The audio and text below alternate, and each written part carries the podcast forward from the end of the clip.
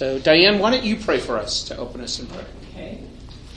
Father God, in the name of Jesus, we just thank you for bringing us here together. We just uh, am grateful, we are grateful to you that we have a chance to study and get gain new insights from your word. All this praise, I'm in agreement with all the prayers of the people here. And I thank you for having an ear to hear us. Thank you for working in us and through us and standing with us when it, we can't do that in our own strength for ourselves. I just praise your name and I am so grateful to be called your daughter. Mm. And I just thank you that that you're just with us. And I just pray a special blessing on this time tonight.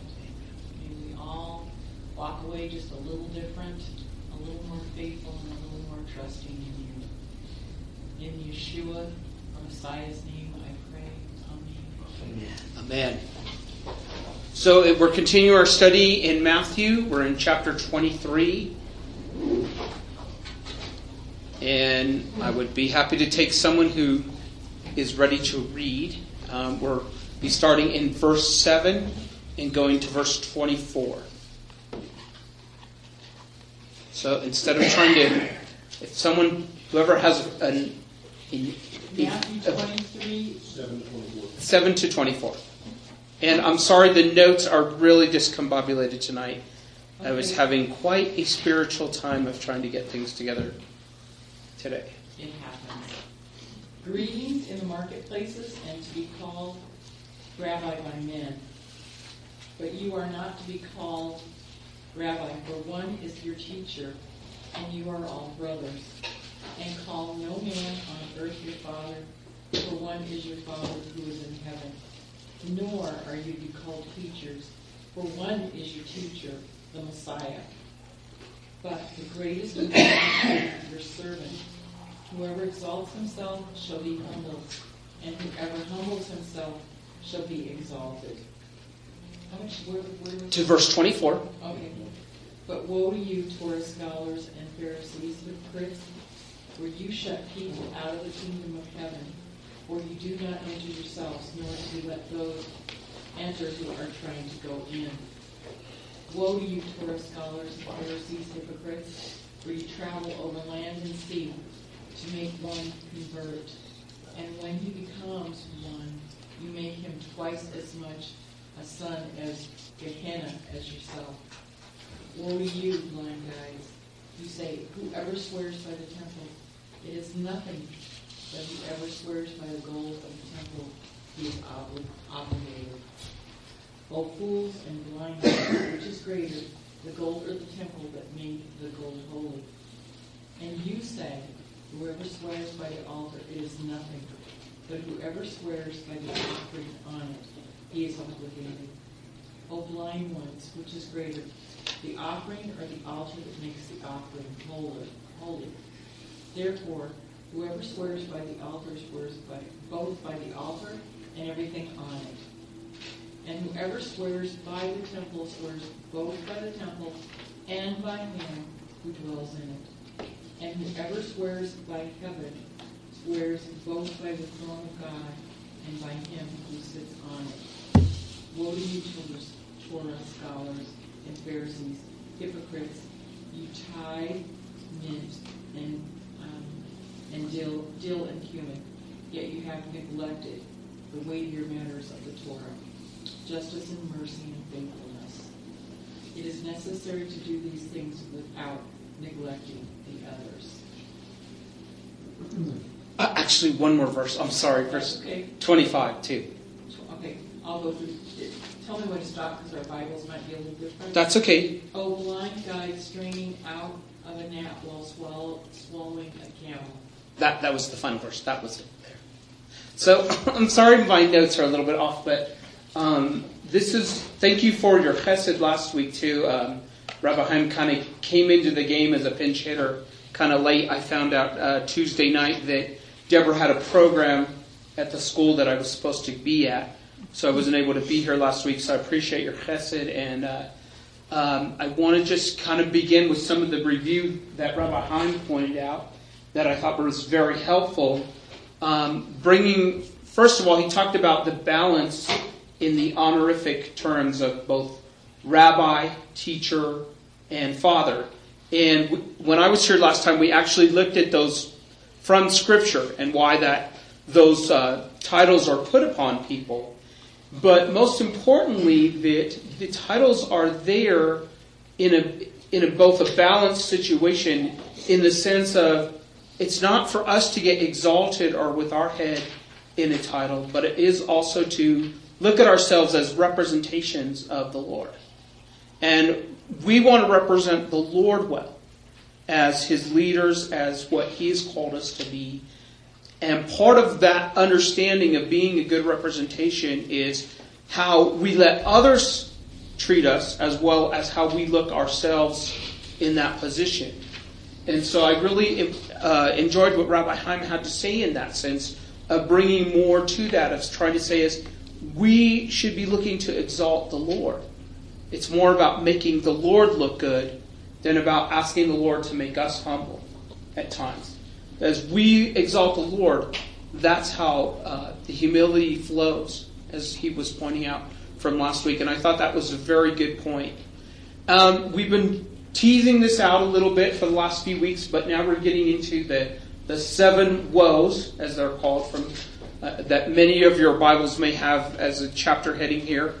Um, we talked about, I know Rabbi Han talked about the the emphasis of the word oi.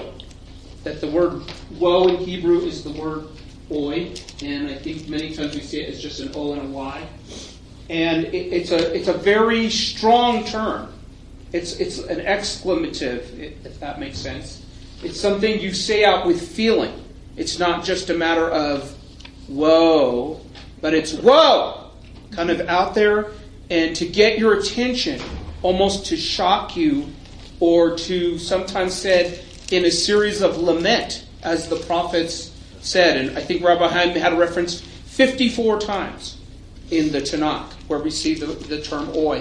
One of my favorite ones, and when Eitan Shishkoff was here, he really emphasized it, was Isaiah 6 1, eh, Isaiah 6, when Isaiah goes into the presence of the Lord and he sees the Lord's glory, and he's like, Woe is me. I'm just taken back about what I've just seen being in God's presence. I'm completely undone. And so, a lot of times you don't get that feeling from just the whoa that we get in Scripture, but it's a very strong and powerful word of lament, of shock.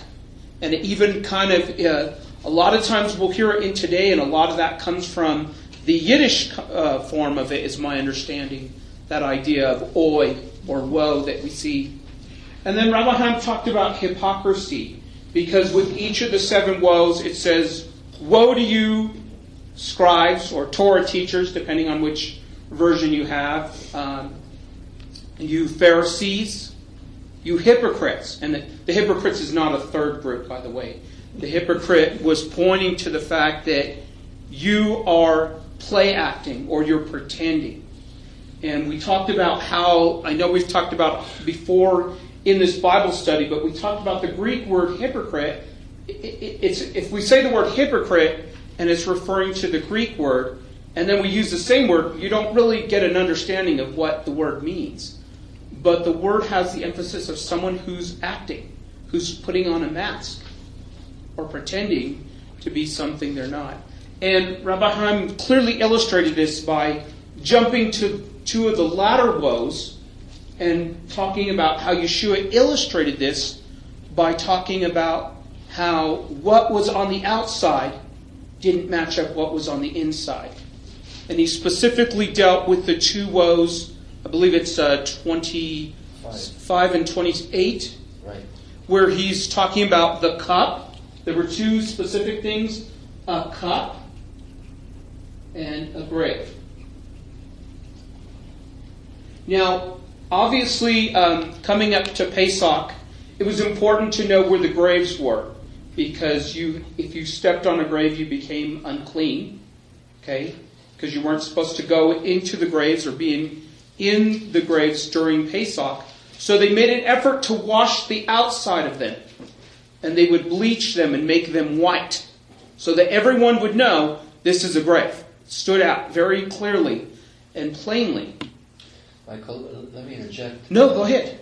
That uh, people did uh, stumble into into graves because graves were in caves, and so uh, on on the route to Jerusalem, uh, they often didn't have some place to stay, so they would look for a cave, and sometimes the caves were were actually graves, and that's why they they put the whitewash on them to let people know that you don't want to go there. And, and just to, as a side note, and this makes for a, a little bit of a fun bunny trail, if you didn't know, but um, after what what they would do after the body had decayed enough, they would take the bones, or, or actually the bo- the body would be wrapped for a year, and at the end of that year, they would take the bones and put them in a box called an ossuary, and then they would store the ossuaries all together in one family area so that you would have all of them together. And even within archaeology, they have found ossuaries um, showing these different things. So if it's just kind of a side note to this idea. But Yeshua kind of points that the whiteness of the grave, it was clean on the outside, but what was inside was dead men's bones and something that was decaying. And the same with the cup. He said, You're more concerned with the outside of the cup.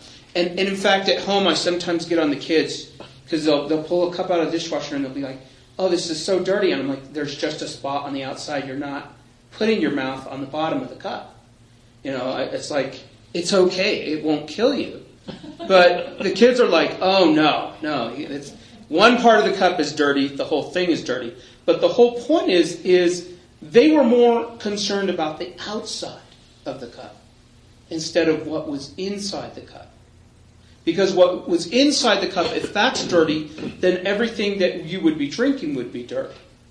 And so he uses these two illustrations to help us get to this point of what hypocrisy is all about. So that's kind of a brief point of review. And I'm going to kind of follow a little bit of Rabbi Haim's lead, and we're going to kind of jump out of order with the verses here a little bit. Because I want to start with the passage of verses 16 through 22. Okay, because part of part of what we're looking at in all of this um, section is the fact of this section that I had Diane read to us. It's talking about relationships. It's talking about relationships, and you see that back as early as in verses 9 and 10 and 11, where he's saying, "For you're all brothers. You're all brothers." And you should treat each other like brothers. And so part of the part of the emphasis in looking at these next verses, in which we're covering verses 13 through 25 here, there's an emphasis on several relationships. And I want to kind of draw that out a bit. In these first verses 16 to 25, we're seeing how they're dealing with God how the Pharisees and scribes, how they approach their relationship with God. And then back in verse 13, we see their relation to the kingdom. Now, in this particular verse, I want to emphasize the kingdom of God here is referring to specifically what I feel is the movement, the, the work that Yeshua has been talking about, the good news going forth, the good news of repentance. And at times, the kingdom of God can talk about simply God's ruling and reigning, but it also can be talking about simply the movement that we saw started by John and then going forth in Yeshua. And I want to talk and look at verse 13 in, in that particular context. And then verses 14 and 15, as well as 13, they kind of refer to those that are following and those that who support these people, the, the scribes and the Pharisees.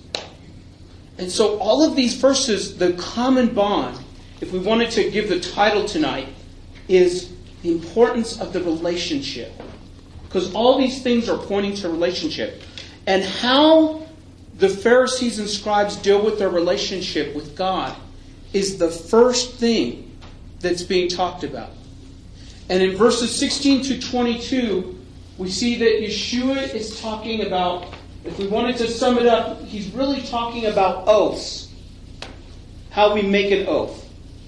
Now, oaths have always been important to God. Oaths are serious business. God has always been very serious about how we approach oaths and vows. And we see that throughout Scripture. And I wanted to get into some of those scriptures. And there's three that we start with from the Torah. And you'll begin to see them. And so if I get three separate readers, and I don't I don't necessarily need to assign you. I'll put the three scriptures up and they're in your notes. Numbers 30 and verse 2. That's the first one. The second one is Leviticus 19:12. That will be chanted this week as part of our Torah portion, as part of our team chant if you're with us on Shabbat. And then the last one is Exodus 20 and verse 7. So if I could get three different readers, and I want to go through each of these verses talking about oaths. Numbers. Okay. If a man vow a vow unto the Lord, swear an oath to bind his soul with a bond, he shall not break his word. He shall do according to all that proceedeth out of his mouth. Okay. So the big point here is the very first verse, and this is an important one keep it. If you're going to say you're going to do something, you better do it. That's the emphasis here on this verse. It's not just a matter of lip service. So you better be sure when you make an oath. And later in the context of this, we see how oaths go down to women because it was a different standard for a woman if it, she was a daughter or if she was a wife. As, as you read through the context of Numbers 30. Leviticus 19. Do not swear falsely by my name, and so profane the name of your God. I am the Lord. So we say oaths were made by a name. Okay?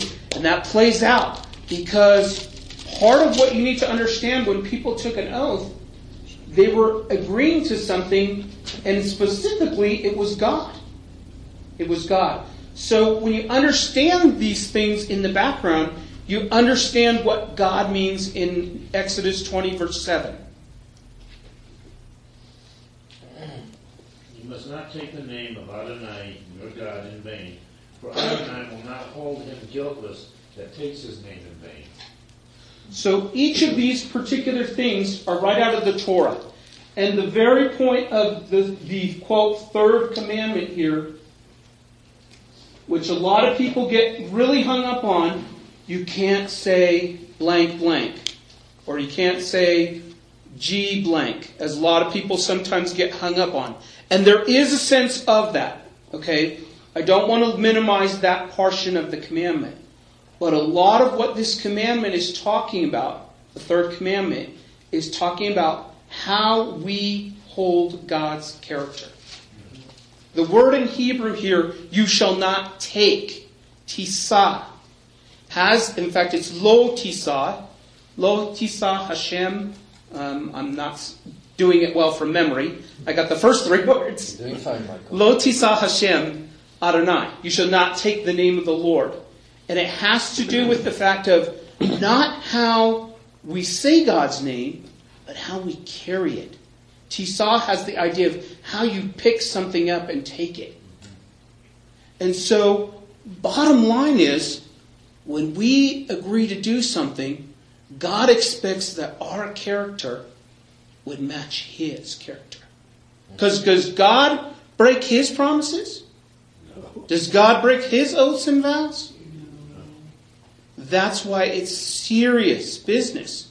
Now, Yeshua reiterated this earlier in Matthew, and he, he reiterated it very, very well when he said back in Matthew 5 33 through 37. He talked about how we say oaths and why we say them, and he reiterates the same thing. If you make an oath, keep it. But one of the th- what does he say there? Does anyone know by memory? Matthew 5, 33 through 37. We want to read that? Yeah, always good.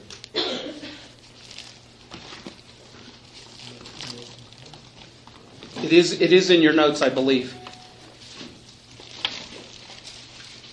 Matthew chapter 5, verses 30. So the context here is the Sermon on the Mount.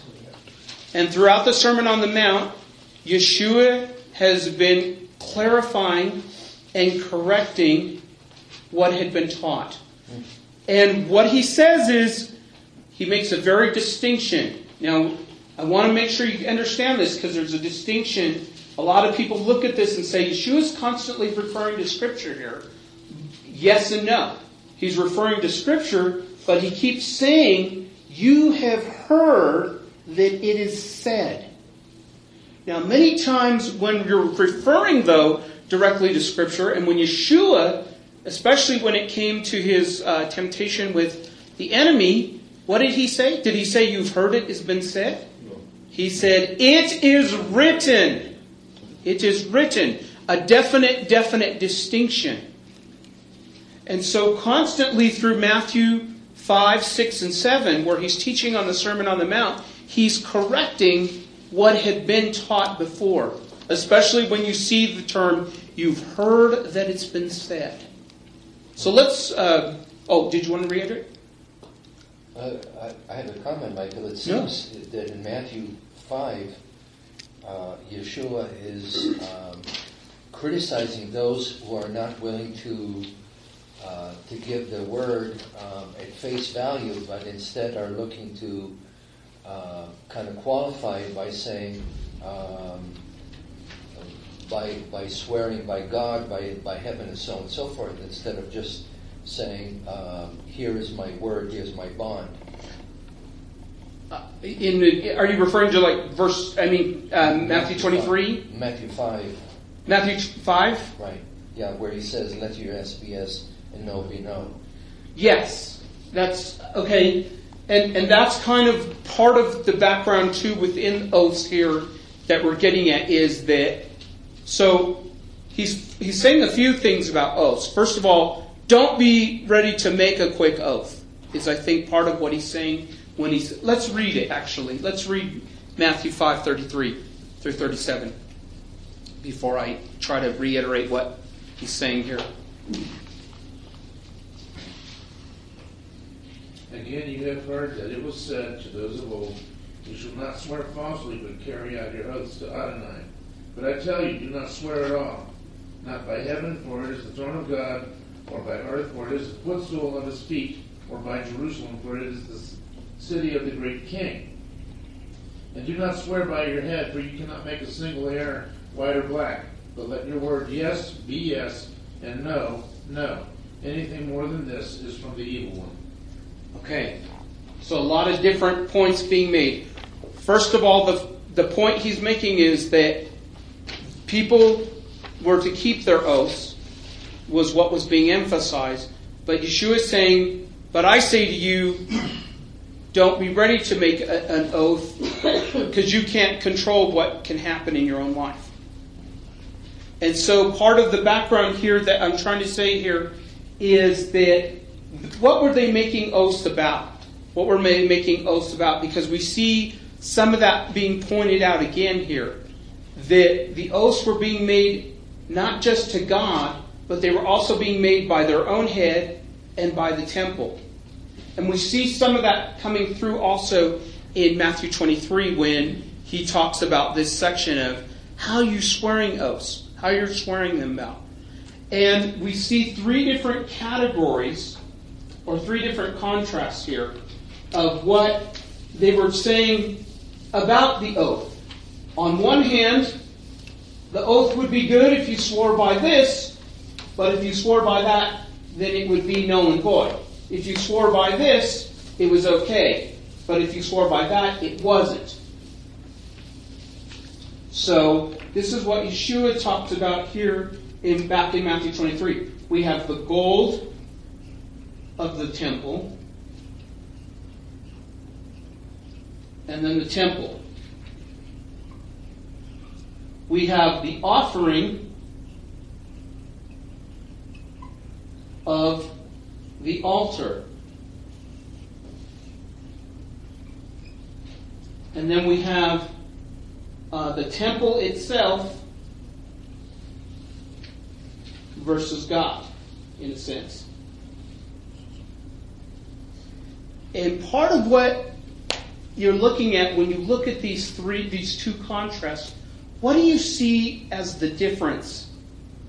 What are some of the differences when you look at the column on the left versus the column on the right? Are you saying comparing five and twenty-three? I'm saying con- comparing the section verses 16 through 22.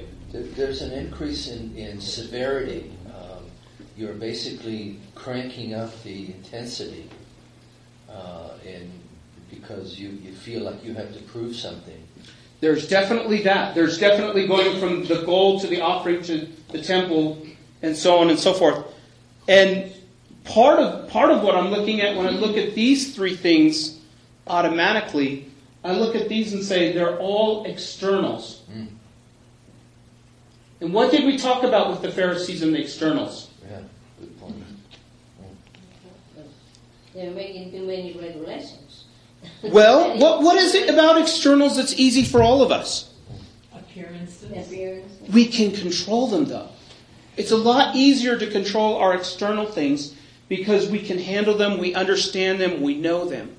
It's a little bit easier. But these things, all these were established by God the temple, the altar, and then God Himself. All these are part of God's picture of sovereignty on the right hand side, whereas these were the externals. And I want to bring out that these things are more pictured as the eternals. These things are being brought out as the eternals. But I also think though, when you go back to five, Verse 5? when you go back to Matthew five. Matthew 5, okay. Um, you know, it kind of, for me, this is how I see it in my brain. It just makes all of these things you've listed here from twenty-three null and void. Because what is, what is said there, basically, you know, to me, he's, in five, it's saying, don't swear by anything, you know, this, don't do it. I mean, That's how I read the information in five. It- yes, yes, and that's that is I think Yeshua's approach because the bottom line is can we really control what happens to us? No, and you, and also this is all God's space. Why would you be swearing on God? You know, I mean, it's, just, it's again, it's kind of like to me, how I interpret it is, you know, this is this is God. This is the name of God. Why would you be swearing? Anyway, but And bottom line for all of this, the bottom line here is all of this is connected. You really can't separate the gold from the temple. You really can't separate the offering from the altar. And you really can't separate God from his temple. Mm-hmm. I, I think here he's trying to, to expose the foolishness of their oaths. That's one. Correct. He's, Yeah. he's, he is trying to say, look, you're being silly. You can't separate the altar from the offering. You can't separate the gold from the temple. And this is how they were relating their situation to God, is trying to put God in one section over here in their life, maybe, and put God in another box over here. Sounds like something we sometimes do. Where we try to say, well, this over here is secular God, and I can control it, it's mine. But, um, you know, the stuff that we do at church, that can all belong to you, and the stuff out in this room. And the fact is, it goes back to God wants all the keys to everything. Because He gave us everything, and it all belongs to Him. And, I'm sorry? oh, I'm sorry. Go ahead. What were you going to say? No, I just, one thing that stood out to me too was the hypocrisy, you hypocrites. I mean, I think other than just being, you know, pretty unsavory to Lord, to the Lord, the hypocrisy, I think it's also unsavory to other people as a witness. because, you know, I, when people see hypocrisy in holy places especially, I think they get, they get very turned off. I think when people see hypocrisy in general, it turns them off. But I think especially so, There's there's no doubt about it. But I, I think part of the issue that we look at with hypocrisy is, and, and like I said, sometimes the Pharisees have been known as the quote unquote hypocrites. That they sometimes get lumped in with everything in, in the sense that even when you look up the word Pharisee in the dictionary, it says hypocrite. That people just kind of broad brushed everything and saying when you're talking about one, you're talking about the other. That the fact is, God hates hypocrisy. And God doesn't matter if it's, it doesn't matter to God if it's a Jew or a Gentile, a believer or a non believer. God doesn't like any kind of hypocrisy. He wants us to be who we are. How we're made, we are who we are. In our struggle, in our weakness, in our ugliness, good, bad, and ugly, God wants us to be who we're supposed to be and not try to be something we're not. And, and, and that's part of the bottom line here. And there's also some other verses we can look at, especially the idea of the altar. The altar was holy from its start. That's right out of the Torah in Exodus 29 37. The altar was said right there. It's holy because I meet with you there. The smoke on the offerings, and in that context, it talks about how the burnt offerings, both the morning and the evening offering, were brought. And part of the picture of the altar is this is God's place where you do business. If you've got things that you need to get reconciled, that you have sins you need to repent of, that you need to get straightened out with Him, that was what the altar was for. It was a constant reminder of the smoke always going up for the daily burnt offerings of both the evening offering and the morning offering, that here is where you can come to the Lord and settle your business with Him, make things right. The altar was to be a continual testimony. And so, this idea that you could separate the offering and say that the offering was better than the altar was silly because they both went together. And you could never separate the offering and the altar. Just like you can't separate the temple and God, or the gold and the temple. They're all connected together. So, this is part of how the, the relationship was with God. Now, as we get into this a little bit, part of what we see that brings back us back to the relationships, and I'm jumping around a little bit within the woes, it comes back to how do we come before the Lord? How do we come into His presence and worship Him? Because I really think that's part of what's being talked about in these verses. How do we approach God?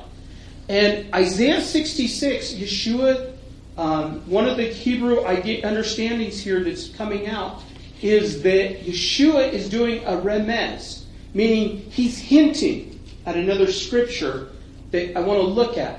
And that scripture is Isaiah 66, where he's talking in this passage saying, But the one who sits on his throne is the Lord, and the one who sits on his footstool, you know, in heaven. And I want to look at, back here at Isaiah 66, verses 1 through 4, because this talks about how we approach the Lord. How we look at the Lord and how we come into his presence, and how do we worship him in the beauty of his holiness. And this, this verse really fits in to what's being talked about in the context of Matthew 23. So Isaiah 66, verses 1 through 4.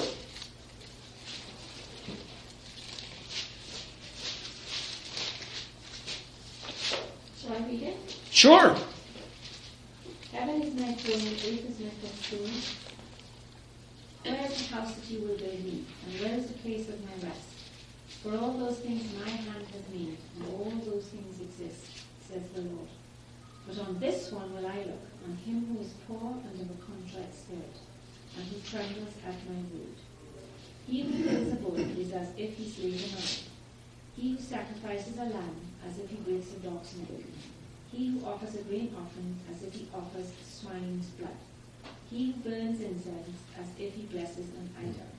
Just as they have chosen their own ways and their soul delights in their abominations, so will I choose their delusions and bring their fears on them. Because when I called, no one answered, and when I spoke, they did not hear.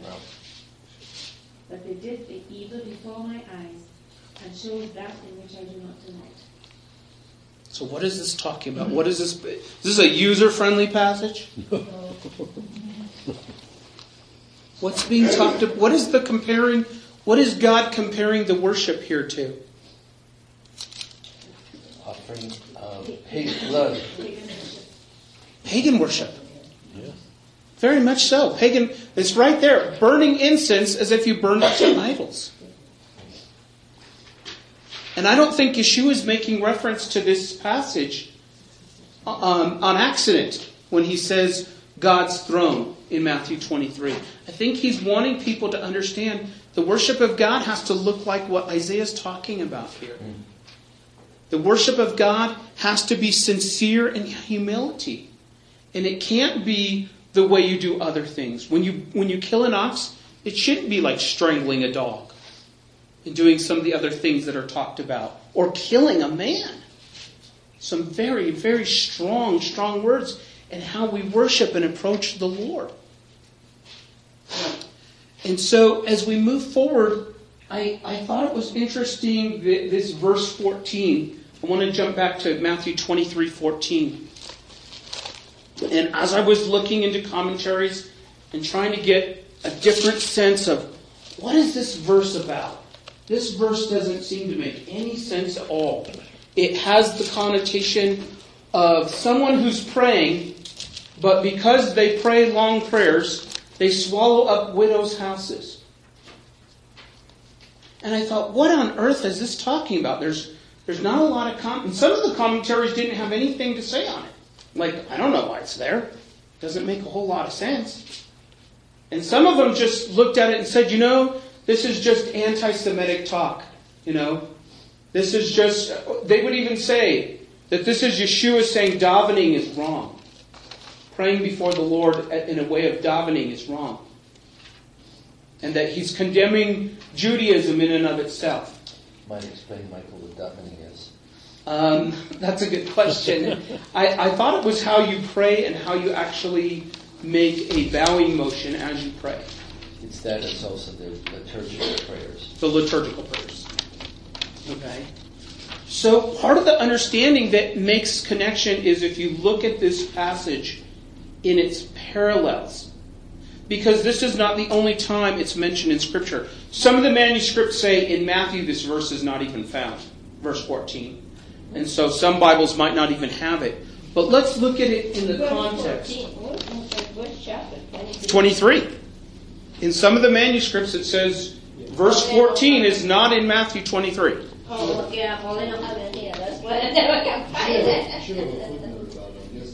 Yeah, they were saying that, what verse is talking about? But let's look at it in the context of Luke.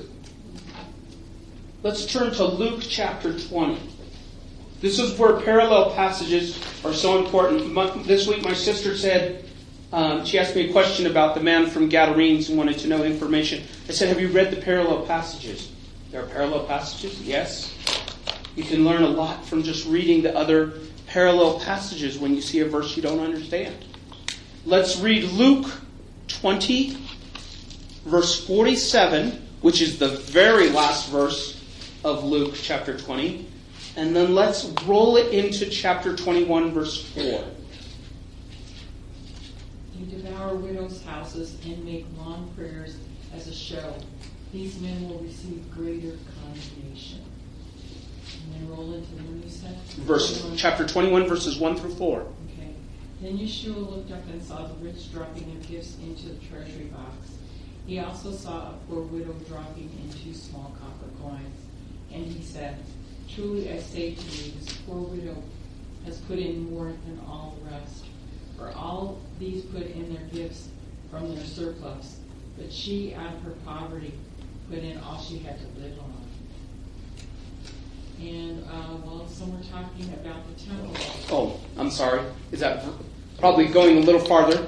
Yeah, But that's okay. Um, so, this passage, what is the point of the widow? What is the point of the widow's mite, in a sense? And why do you think it's connected, in a sense? Why does Luke and Mark, Mark does the same thing, they link the widow's mite to this passage? Why do you think that is? What he was showing was that there were those that gave out of their um, their excess, and that what they gave didn't uh, put them out uh, at all. And the widow, she gave everything she had. She had nothing left after what she gave. So she gave that basically out of her own poverty. And, and what was what did we learn from the widow? In fact, Rabbi David said this uh, uh, about a month or two back when he taught. He talked about and he asked a question. He said, "Are you all in?" Remember, he said that in one of his talking about the idea of ownership and how we how we come before the Lord and how we worship Him and serve Him. And he says, "Are you all in?" Because the widow was right. well, I think, I think one thing that she really gallantly shows here is that she's not afraid. She, she puts her trust in God, and she, I, I just feel, that's what I feel from her, is that she, she knows that God will, even though she's impoverished, she's not making herself more impoverished by giving. No, she's not. She's, she trusts that God will provide for her, I think. That's what I'm getting, that's my sense. Yes, that God will provide, and therefore, if God will provide, I'm going to be all in with God. I'm going to give my all to God. Yes. It seems, to me, it seems the connection is that um, the Pharisees, the Torah scholars, whoever, give an outside show of piety, um, give an outside show because of their um, demonstration of the amount of prayers they gave and forth, that they were, as you were putting it, all in. Um, and yet, they were not doing practical righteousness because like for the widows who will not um, providing for them or whatever was required. Um, and so why it's linked with the widow is it showed how she, on the other hand, didn't make a big show of her davening and so on. But she did demonstrated her righteousness in the same sense of how James says, by your actions you show your faith. That, to me, seems more so the connection between the, the, the ones who had the outward shows. So that's why they're connecting. You devour with, um, widows' Yes. Yes. houses, but Yeah, you know, you make a big show on the sand, and yet you're not practicing it over here. So And- that again and- should have been. And that's why context, context is so, so important when we study the scripture. Looking what was happening before and what's happening after. Because it can show us so much. Not only did the widow not make a show, but the widows don't have very much. Widows are poor. And if they were taking from the widows, if the widows believed that they were the people that needed to be, be supported because they were they were under God, it says that what they did to take what the little that the widows had was not in God's order. Completely out of God's order. yeah, he explains it in Mark chapter 12 very plainly before he goes into the widow. Yes, yes. And so that's why I'm saying the context of this verse, even though quote unquote it's not in Matthew, it really is powerful when you understand its connection to the rest of the New Testament. And the point here, Michael, is that um, the, uh, the gospel writers um, collected uh, statements that Yeshua made over three years, and he made all kinds of statements, and so it's not surprising that in one place he made it, someplace else he didn't. I think the other thing that's interesting about that passage, it, it talks about the surplus given by others, but she gave, you know, out of her poverty. And what it says basically is, and God noticed. He totally noticed. He noticed. And did he notice the people giving out of their surplus?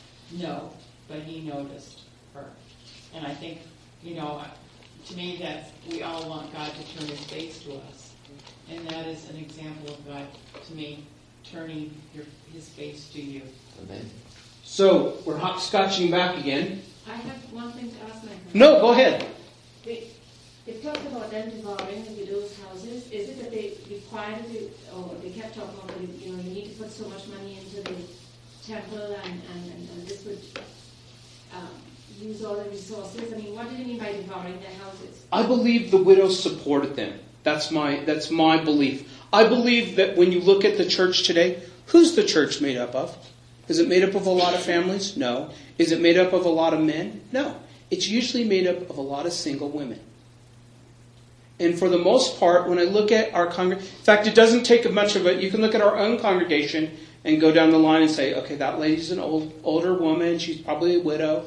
This lady's divorced. But the church, the religious establishment, whatever you want, it's funded by the widows. It's, it's, the widow supported the Pharisee and the scribe. The widows are the ones that make it happen at churches. Find any long lasting church, you'll find quite a few ladies that are there rolling up their sleeves. It should, it should really convict us men and us families and us couples. But the fact is, a lot of women make their conviction to be there and to serve the Lord day after day after day. was that true of the synagogues? I believe so, yes.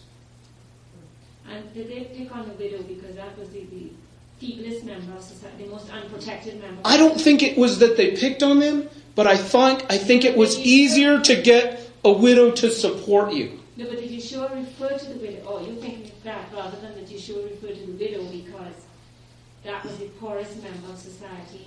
It was one of the poorest members of society, but yet look at their commitment to the Lord. And I think it's still, we can still see it in our own day now. We can still see that most of our good congregations that have lasted over time have been there because of the widows, the divorced ladies of the congregation. That have been faithful, whether it's through money, whether it's through efforts or time or talents. There's, it's, it's just the way, I don't know what it is, it's, I think it's the way God has wired you women. That you're very, you're all in. You're faithful, you're committed people. Um, like, uh, something else about the widows too. Okay? Um, if I recall, um, there was another time when Yeshua was telling, um, telling the same Pharisees and so forth, that in a way they were not providing for widows because they were saying, like talking about their own mothers or whatever, you know, saying because what I would have given you, I can't because I've dedicated it to the Lord. Uh, So, in other words, there seems to be a context of where they did not, either from taking money from the widows, from not supporting them, or whatever. There was not, they did not treat that sector of the community. Um, You're, you're actually, you're actually uh, mixing scriptures. That's talking about the parents. Because he says, you've, you've called this korban, meaning set apart to be offered, which korban is one of the words for offering. also it's their parents. Okay. Yes, and that was referring to the parents. And I, I'm trying to remember if that's Matthew 14 or Matthew 15. It's, uh, it's also Mark uh, 7. Mark 7. So I believe it's Matthew 15. And so there's several there's several different emphases, but it was specifically there talking about parents that you Okay. that you put aside your responsibility to your parents. But, uh, yeah, okay, fair enough. Okay. It's got a whole sense of those who are more helpless or who should be helped, they don't help. Correct. You know, or Correct. They do, they take from them what they shouldn't. They, I think they, that case was, was it, the- it was the accusation that they, they were accusing him of, of breaking traditions. Not breaking traditions. Yes. yes, well, they said you, you use your tradition too. Well, he actually he actually brought it level saying you break the commandment. Yes. which was greater than the, tr- and he almost says to him, which is greater, the commandment or the tradition? Right. And the commandment is to what? To, to honor your father and And mother. And also the other commandment it- that aligns in my mind to this whole thing too, is take care of the widows and the what? Orphans. In their Orphans. distress. Mhm. No doubt about it that ministry And, and this, you know, this is look at our own self. How do we approach God? How do we minister to the weak among us in our community? How do we look to support them instead of looking just to get from it? Because it has to be a conduit that we, what happens in us, what God does in our hearts is in the internal, should come right back out to everyone else. First here in the community, and then outside this community. I hope, hope to God it gets out of this room and out of this building and touches other people like through things like the March of Remembrance and other events outside this community. Whether we're at the park witnessing or doing whatever it is, it's to not stay here in this building by any means at all. So, um, Floyd, would you close us in prayer tonight? Father, we thank you all for our salvation. But we also thank you that you've given us the opportunity to learn of you, to know more about you, so that we can love you more and serve you better. And we thank you for tonight that you've shown us the things that you've shown us from your word. We just ask, Father, that do not allow those to escape our minds and our hearts. And as Mike said, let it go out of this building, let it go out of our bodies and out of our minds and our hearts to other people. We ask that you will be with us tonight now as we go to our separate homes. Protect us and bring us back. For these things we ask in Yeshua's name. Amen. Amen.